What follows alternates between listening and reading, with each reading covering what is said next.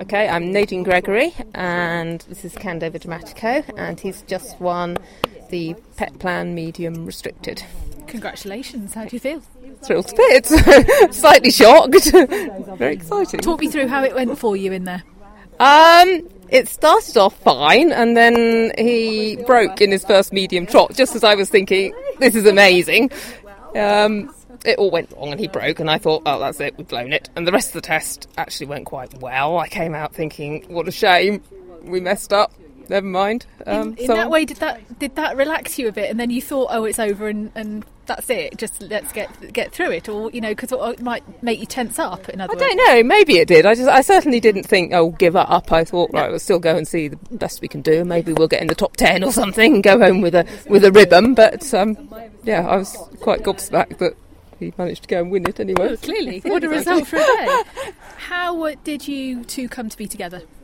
Um, I was doing some. I'm a freelance sort of instructor and groom, and I was doing some part-time work for his breeder, Eileen Jameson, at Candover Stud, and he was there. He'd been a bit tricky, so I started doing some work with him and rebacked him, and then then had him on loan for a year and then seemed to manage to end up buying him. what are his particular strengths and weaknesses? Um, he's got a very, very active hind leg. Um, he just needs to learn to get the front end out of the way a little bit. He's got huge paces and he gets in a bit of a panic because he doesn't know quite what to do with them all the time, and then he worries about it. And it can be quite exciting when he gets going. what do you see for him now, well, for both of you? Um, well, next plan is to crack on and get the changes a bit more presentable so they're ready to go out in public, and um, then see how far we can go. Really.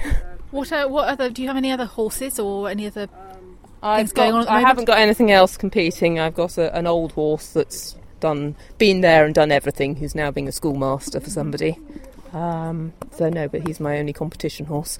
And you're based in Winchester. Yes. we we heard a, a little rumour that you're best kept secret in Winchester. You need to get around a bit more. That's what my, my self-appointed PR person seems to be saying. well, with Absolutely. All, with all these awards, I could do with a few more horses to ride. Yes. when life's a bit quiet, then you, you need never to know. Up a you little bit. well, congratulations for now, things. anyway, and uh, enjoy a glass of champagne. Thank you very much.